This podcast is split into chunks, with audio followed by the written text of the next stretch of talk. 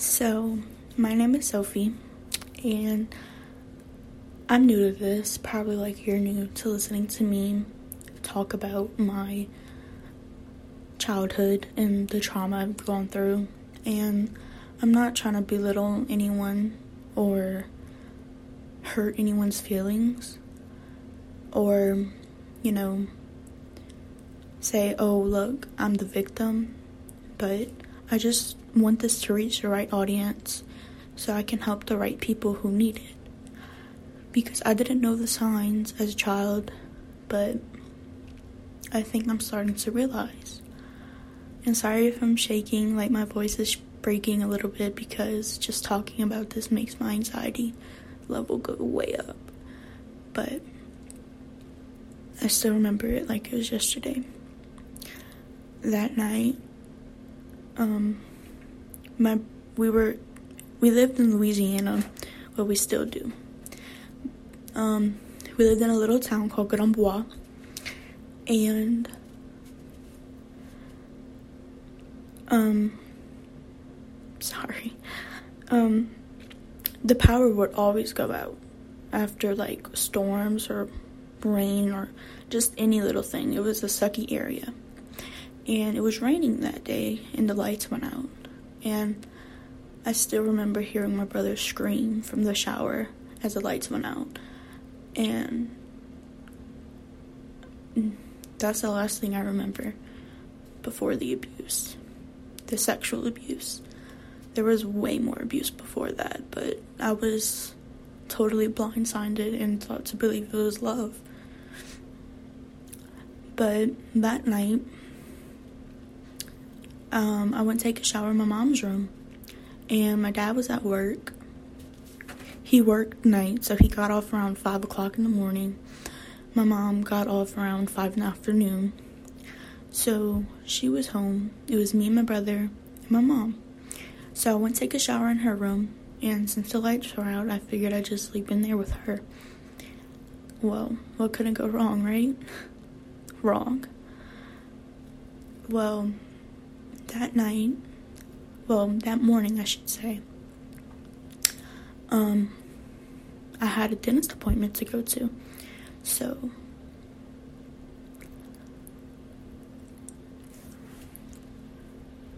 I thought I was going to wake up to going to the dentist, right? Like any other day. You know? Have an appointment, you get up, you get ready, you go, you do what you do, you know? Not this time. This time, I woke up to my dad touching, caressing, sucking, licking, everything you can possibly do, he was doing. And there was more to it than just him sexually abusing me, but there's little things that he did that would affect me and how I carry myself today. Like, I still remember whenever I tried to turn away from him to leave, but he pulled me, he grabbed my legs, and he tore them open. And I know what you're probably thinking oh, turns into a rape. No. I'm so fucking lucky that it doesn't turn into a rape. Like, uh, I just, I think about that every day, but it's not a rape. It's just a sad sexual assault story. Well, he pulled my legs open and he didn't finger me. He didn't insert his fingers, but he would play with my vagina like he would play with the hair out of everything that you could do. He played with the hair. So I was a child just getting hair down there, and he would try to, like, he would go in a motion to where it would tangle or he would pull on it. So that night I decided I'm shaving because I am not letting anyone do this to me. I'm not going to feel like this ever again which is weird, but it still affects me today. Like, I just, I don't know. So, I'm laying there as he's groping me, and, you know, everything he's doing, it's just like I'm paralyzed. Like I can't do anything at this point. He's forcing my legs open. He's pulling me towards him. He's humping me. Like I don't know what to do, so I'm paralyzed. Like I'm freaking out and I'm just praying to God, praying that he'll stop. Or maybe it wasn't me. Maybe it was my mom. Maybe he thought I was my mom. So that's normal, right? No, it's not. You should always get consent before doing anything, and I know that now. I learned from you, right? The greatest dad ever, you know? Well, I thought it was, I thought he'd think I'm my mom. Or maybe he's sleeping. So I look at him his eyes are open. So he didn't see me glance at him. So thank God, right? So I'm pretending I'm sleeping. So he doesn't realize I'm awake. And I look at him again and his eyes are closed. So maybe he was sleeping. So I look again and his eyes were open. And this time our eyes meet. And he turns around and screams no. And I don't know what to think. Like, is he screaming no because he realizes it's me? Or is he screaming no because he realizes that I'm awake and that he got caught this time? Like, I don't know what to think. I still don't know what to think. I never got a reasonable explanation for any of it. But we're getting to that. So, decided I'm still gonna act like I'm sleeping. Maybe maybe he realized, you know, what he was doing. Maybe he felt bad.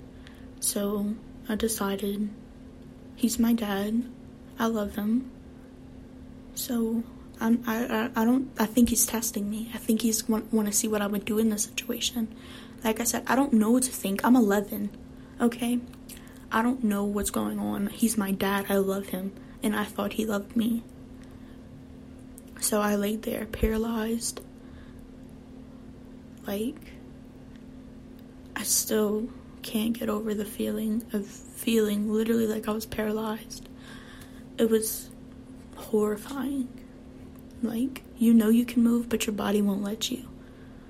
So I waited until something, in quote, something woke me up. And it did the phone rang. Hopefully, it's my mom, right? Well, nope. It's just the telemarketer. So I hang up and I go to the bathroom that's nothing but five feet away from him. And I stay in there for at least five, ten minutes just thinking, like, all the possibilities, all the reasonable explanations he could have, anything. Just I didn't want to be thinking about it, but that's all I can think about. Like, so I walk out and he's sitting up in the bed. And I've seen him wake up before, and he's never looked like this. His eyes are closed. He's he looks like he's drunk. That's what he looks like. And but he wasn't like he was at work, obviously. So he he wasn't drunk, he wasn't tired because he was clearly awake, but his eyes were closed. He was carrying himself like over overly tired. And I know he was acting because I've seen him wake up before. I know what he looks like when he wakes up and he doesn't look like this. Like you just know. He like he's my dad. I know. You know? So I decided that I'm gonna walk out. And he goes, Where's mama? First thing he says to me, I said she's at work. And I walk out. I run out. And I'm sitting in the living room. And I desperately text my mom. I call her first. And she doesn't answer. And I say, Call me ASAP. In all caps. And she said, Is everything okay? Like, did he do something to you? Like she knew. She knew already. but that's another story. So she calls me and she asks me what's wrong, and I tell her everything, desperately needing her help. And she goes, Well, maybe you can write about it in your journal. Well, that's all I need to hear right now. Maybe journaling will work, you know? Like, who who just gets sexually assaulted and the first thing they want to do is journal? I'm sorry, but that's just insensitive to me. Like, I don't remember remember our exact conversation because that was four or five years ago, but I still remember. You need a journal. Well, she, I tell her I'm not going to the dentist appointment with him at all. I don't want to be anywhere near him. And she goes, okay, I'll cancel your appointment. And we hang up. And so I'm doing what she says. I'm writing in my journal. And he walks out. Um, and he he goes, "Get ready. We got to go to the dentist." I said, "I'm not going anywhere with you." He said, "Yeah, we're going to the dentist." He starts to get louder. I say, "Mama canceled my appointment." He, he said, "Why?" I said, "I don't know. She just called me. She did." He said, "Well, I just got off the phone with her not too long ago, and she told me that we had to go to the dentist." And I said, "Well, she just called me and told me she canceled my appointment." So he calls her, and um, so he calls her, and he goes, "Okay, fine," and he walks out the door, and my mom texts me later on, or she called me, and goes, "He he don't remember anything that happened." So what are you talking about? She said, Well, I went talk to him. And I said, Where? You're at work. She said, No, I went to the dentist's office to talk to him. Like, that's all I needed. Right? Well, apparently he didn't know what was going on, and he didn't know he hurt me. But I do. I know. And I know he knows. His eyes were open.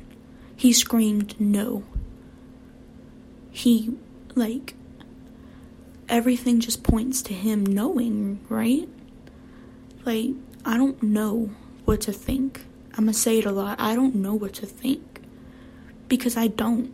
I don't. I'm I'm 11. I'm a child. I don't know what I'm doing. So she gets home and she makes me explain everything all over again. So I do. And that's all I remember of that night. I don't remember him coming home. I don't remember. Well, he doesn't get home until 5 in the morning, but I don't remember a lot because it's mental block, you know? Like, you can't think of those things after one really tragedy, big tragedy happens. You know, your, your, your subconscious blocks out all of that. So. I don't know. But just like that, we're at the ending of episode one. So if you want to stay tuned and listen to the rest of my sad life, you can. Please enjoy.